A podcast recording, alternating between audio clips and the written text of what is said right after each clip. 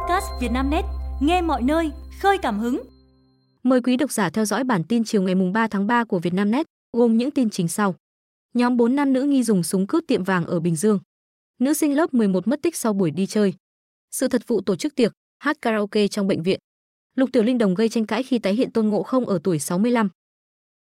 Nhóm 4 nam nữ nghi dùng súng cướp tiệm vàng ở Bình Dương. Chiều nay ngày 3 tháng 3, Công an huyện Bầu Bàng đang phối hợp với phòng cảnh sát hình sự, các đơn vị nghiệp vụ của Công an tỉnh Bình Dương điều tra, truy bắt nhóm đối tượng táo tợn cướp tiệm vàng trên địa bàn. Theo thông tin ban đầu, khoảng 12 giờ cùng ngày, nhóm 4 người, hai nam hai nữ, xuất hiện trước tiệm vàng BQ ở thị trấn Lai Uyên, huyện Bầu Bàng, tỉnh Bình Dương. Nhóm này bất ngờ mang vật giống súng, xông vào uy hiếp chủ tiệm vàng, sau đó lấy đi lượng lớn vàng và trang sức, rồi lên xe máy tẩu thoát. Ngay sau khi tiếp nhận thông tin vụ việc, Công an tỉnh Bình Dương đã điều động các đơn vị nghiệp vụ phối hợp với công an địa phương để truy bắt các đối tượng gây án. Theo trình báo của chủ tiệm, số tài sản bị cướp trị giá khoảng 1 tỷ đồng. Nữ sinh lớp 11 mất tích sau buổi đi chơi. Sáng nay ngày 3 tháng 3, Công an xã Tân Lâm Hương, huyện Thạch Hà, Hà Tĩnh phát thông báo tìm kiếm nữ sinh Nguyễn Thị Huyền Đê, sinh năm 2006, học sinh lớp 11, trường trung cấp nghề Hà Tĩnh, đã mất liên lạc với gia đình 3 ngày nay. Theo gia đình, vào chiều ngày 26 tháng 2, Đê rời khỏi nhà đi chơi. Khi đi mang theo áo khoác đen, quần đen, ba lô màu trắng, đi dép màu nâu. Bà Trần Thị Cảnh, mẹ em Đê cho biết, trước đó, Đê có xảy ra xích mích với gia đình về việc dùng điện thoại quá khuya, tuy nhiên những ngày sau vẫn cư xử bình thường. Đến chiều ngày mùng 1 tháng 3, sau khi đi chơi thì cháu không về, gia đình đã tìm kiếm, cầu cứu cơ quan chức năng, nhưng vẫn chưa có thông tin gì về cháu. Hiện gia đình đang rất lo lắng, ai biết được cháu đang ở đâu xin vui lòng liên lạc theo số điện thoại 0913 943 699, bà Cảnh thông tin thêm. Sự thật vụ tổ chức tiệc, hát karaoke trong bệnh viện bị quay clip đăng lên mạng. Nhân kỷ niệm Ngày Thầy thuốc Việt Nam 27 tháng 2, Bệnh viện Đa khoa khu vực Tháp 10, Đồng Tháp đã dựng dạp tổ chức tiệc, hát karaoke trong căng tin. Hình ảnh này bị người dân quay clip, đăng lên TikTok. Ngày 3 tháng 3, trao đổi với Vietnamnet, lãnh đạo Sở Y tế tỉnh Đồng Tháp cho biết, cơ quan này đã nhận được báo cáo của Bệnh viện Đa khoa khu vực Tháp 10, huyện Tháp 10 liên quan đến đoạn clip chia sẻ trên mạng xã hội, phản ánh bệnh viện tổ chức tiệc có hát karaoke, ảnh hưởng đến bệnh nhân đang nằm điều trị. Theo đó, mạng xã hội TikTok xuất hiện clip do một nam thanh niên quay, ghi lại cảnh một buổi tiệc có dựng dạp, người hát karaoke và hình ảnh về khu vực cấp cứu của bệnh viện. Bệnh viện Đa khoa huyện Tháp 10, bệnh nhân nằm trong bệnh viện mà ca hát um sùm, thanh niên nói trong clip. Theo báo cáo do Giám đốc Bệnh viện Đa khoa khu vực Tháp 10 Huỳnh Ngọc Diệp ký gửi Sở Y tế, từ 17 đến 19 giờ ngày 27 tháng 2, bệnh viện tổ chức tiệc liên hoan tại khu vực căng tin, cách xa khu vực điều trị bệnh nhân. Theo Giám đốc Bệnh viện Đa khoa khu vực Tháp 10, buổi tiệc này được tổ chức an toàn, trang trọng, tiết kiệm, ấm cúng. Trong buổi tiệc có tổ chức hát karaoke để tạo thêm không khí hứng khởi cho viên chức. Sau nhiều năm chưa được tổ chức tiệc vui do tình hình COVID-19, báo cáo nêu. Theo báo cáo, trong thời gian diễn ra buổi tiệc, viên chức bệnh viện thay phiên nhau đến ăn tiệc và vẫn đảm bảo công tác chuyên môn tại tất cả các vị trí. Bệnh viện cũng cho rằng trong ngày 27 tháng 2, cơ sở này không nhận được bất kỳ ý kiến hay phản ánh nào của người bệnh và thân nhân về khâu an ninh trật tự, tinh thần thái độ phục vụ. Tuy nhiên đến chiều ngày 2 tháng 3, nhân viên bệnh viện nhận được clip trên TikTok ghi lại buổi tiệc, kèm theo những lời bình luận không tốt về đơn vị. Qua vụ việc, bệnh viện xin nghiêm túc rút kinh nghiệm, không để vụ việc tương tự xảy ra. Văn bản do giám đốc bệnh viện ký nêu. Phía bệnh viện cũng đã gửi văn bản cho công an huyện Tháp 10 đề nghị xem xét hỗ trợ yêu cầu chủ tài khoản TikTok gỡ clip nói trên, tránh ảnh hưởng không tốt cho bệnh viện. Lục Tiểu Linh Đồng gây tranh cãi khi tái hiện Tôn Ngộ Không ở tuổi 65. Tại chương trình gặp gỡ các nghệ sĩ gạo cội Trung Quốc dịp Tết Nguyên đán, đêm hội thịnh điển 2024, Lục Tiểu Linh Đồng tái hợp dàn diễn viên Tây Du Ký, phiên bản ra mắt năm 1982. Chi Trọng Thụy, Mã Đức Hoa, Lưu Đại Cương. Trên nền nhạc phim, họ diễn tiểu phẩm về đường tăng và các học trò đi thỉnh kinh. Lục Tiểu Linh Đồng gây thích thú khi tái hiện động tác múa gậy như ý thuần thục của nhân vật Tôn Ngộ Không. Lục Tiểu Linh Đồng sinh năm 1959, là diễn viên kỳ cựu của màn ảnh hoa ngữ. Tên tuổi ông được cả thế giới biết đến nhờ vai diễn Tôn Ngộ Không trong phim truyền hình Tây Du Ký của đạo diễn Dương Khiết, ra mắt năm 1986.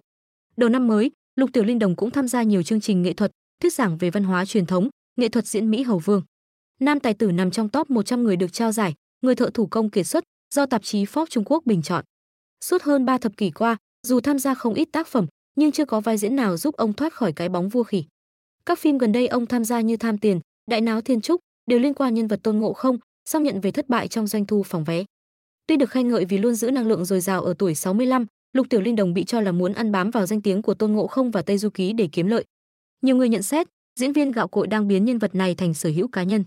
Một số khán giả bênh vực tài tử, cho rằng sự nghiệp một người diễn viên có được một vai diễn xuất sắc và để đời là điều đáng trân trọng. Lựa chọn lãnh đạo giỏi, chế độ tiền lương tương xứng với doanh nghiệp nhà nước.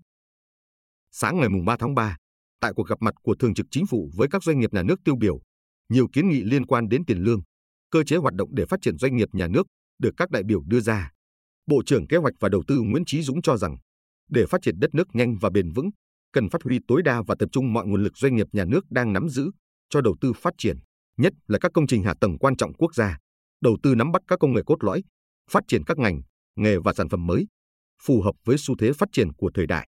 Phải lựa chọn, bổ nhiệm đội ngũ quản lý doanh nghiệp nhà nước có trình độ, kinh nghiệm quản lý giỏi. Đồng thời, có chế độ tiền lương và lợi ích tương xứng với năng lực và kết quả quản trị, điều hành hoạt động kinh doanh của doanh nghiệp, Bộ trưởng Nguyễn Chí Dũng nhấn mạnh.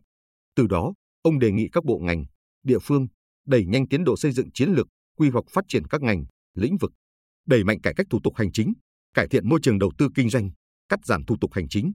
Bên cạnh tiếp tục xây dựng thể chế, có các cơ chế, chính sách đặc thù để doanh nghiệp nhà nước quy mô lớn thực hiện vai trò mở đường dẫn dắt trong các ngành, lĩnh vực quan trọng của nền kinh tế.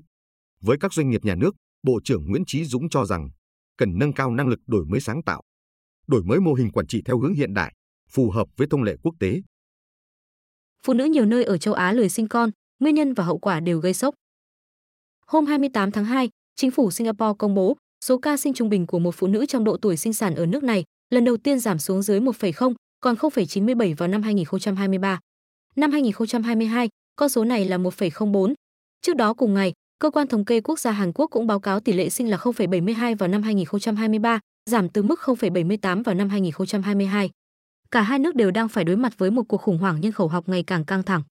Indrani Raja, một bộ trưởng trong văn phòng Thủ tướng Singapore, cho biết trong một phiên họp quốc hội, việc duy trì sự năng động của chúng ta để thu hút các doanh nghiệp toàn cầu và tạo cơ hội cho thế hệ tiếp theo sẽ ngày càng thách thức hơn. Bà cho rằng đại dịch có thể là nguyên nhân gián đoạn kế hoạch hóa gia đình. Thông thường, các quốc gia cần tỷ lệ sinh là 2,1 để duy trì dân số ổn định. Cuộc khủng hoảng nhân khẩu học sẽ làm tăng nguy cơ xảy ra một cuộc khủng hoảng kinh tế đối với Hàn Quốc, một trong những xã hội có tốc độ già hóa nhanh nhất thế giới. Nguyên nhân là do số lượng người lao động ngày càng ít đi, số lượng người già phụ thuộc ngày càng tăng lên. Cả Hàn Quốc và Singapore đều đang nỗ lực ngăn chặn sự sụt giảm này. Hàn Quốc đã chi hơn 210 tỷ đô la Mỹ trong 15 năm qua cho các chính sách nhằm đảo ngược xu hướng sinh đẻ, nhưng không đạt được nhiều kết quả. Năm nay, Singapore cũng tăng cường chính sách hỗ trợ chăm sóc trẻ em bằng cách tăng gấp đôi thời gian nghỉ thai sản lên 4 tuần, chi trả bằng ngân sách của chính phủ. Từ năm 2025, học phí các trường mầm non công lập cũng được chính phủ hỗ trợ để giảm xuống. Các cuộc khảo sát cho thấy, nhiều người Nhật trẻ không muốn kết hôn hoặc lập gia đình vì triển vọng việc làm ảm đạm. Chi phí sinh hoạt tăng nhanh hơn mức lương và văn hóa doanh nghiệp không phù hợp với việc cả cha lẫn mẹ đều làm việc. Trẻ sơ sinh khóc lóc và trẻ nhỏ chơi đùa bên ngoài ngày càng bị coi là mối phiền toái trong mắt người Nhật. Nhiều bậc cha mẹ trẻ cho biết, họ thường cảm thấy bị cô lập khi đi ra ngoài mà có một đứa con.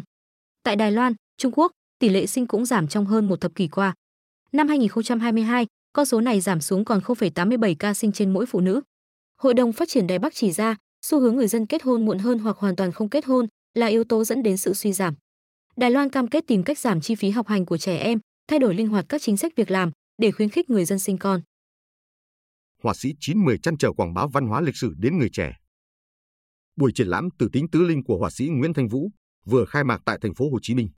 Đây là bộ sưu tập tranh giới thiệu các linh thú trong văn hóa lịch sử Việt Nam, tập trung ở bốn triều đại tiêu biểu: Lý, Trần, Hậu Lê và Nguyễn. Theo họa sĩ, Tử tính là đại diện cho nét khoan hòa, dung dị kín đáo và gần gũi với con người, nhờ tín ngưỡng thờ tổ tiên, tiếp thu Phật giáo và Nho giáo. Chia sẻ với Việt Nam Net, Nguyễn Thanh Vũ cho biết, thông qua các tác phẩm, muốn truyền tải văn hóa lịch sử, để mỗi người cảm nhận được sự giàu đẹp của kho tàng ấy tôi sẽ luôn tìm tòi và đưa văn hóa lịch sử gần hơn với đại chúng. Tôi tin rằng, một thế hệ bền vững là một thế hệ hiểu rõ gốc gác của dân tộc mình. Tôi cũng muốn truyền tải năng lượng, sự vui vẻ, giàu sức sống, tích cực đến mọi người, anh nói. Trước câu hỏi, đề tài lịch sử văn hóa vốn nhạy cảm và thách thức, khiến nhiều người e ngại. Vì sao một họa sĩ trẻ như Vũ chọn lựa khai thác? Họa sĩ nói, hiểu rõ những khó khăn, phức tạp của lĩnh vực này.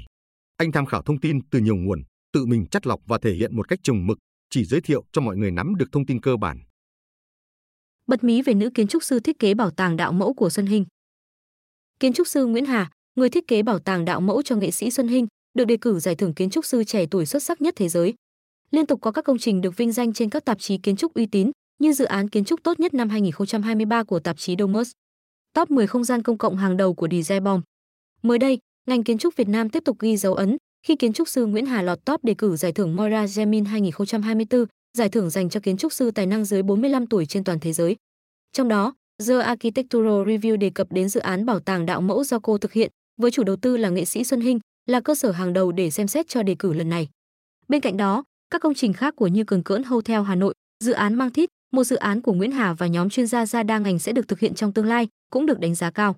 Vì sự cân nhắc của kiến trúc sư dành cho văn hóa địa phương, mối quan hệ mật thiết giữa kiến trúc và trải nghiệm tinh thần của người sử dụng, tính thi vị trong cách xử lý không gian và vật liệu, cùng những đề xuất dành cho tương lai của địa phương, nơi các kiến trúc ấy hiện diện.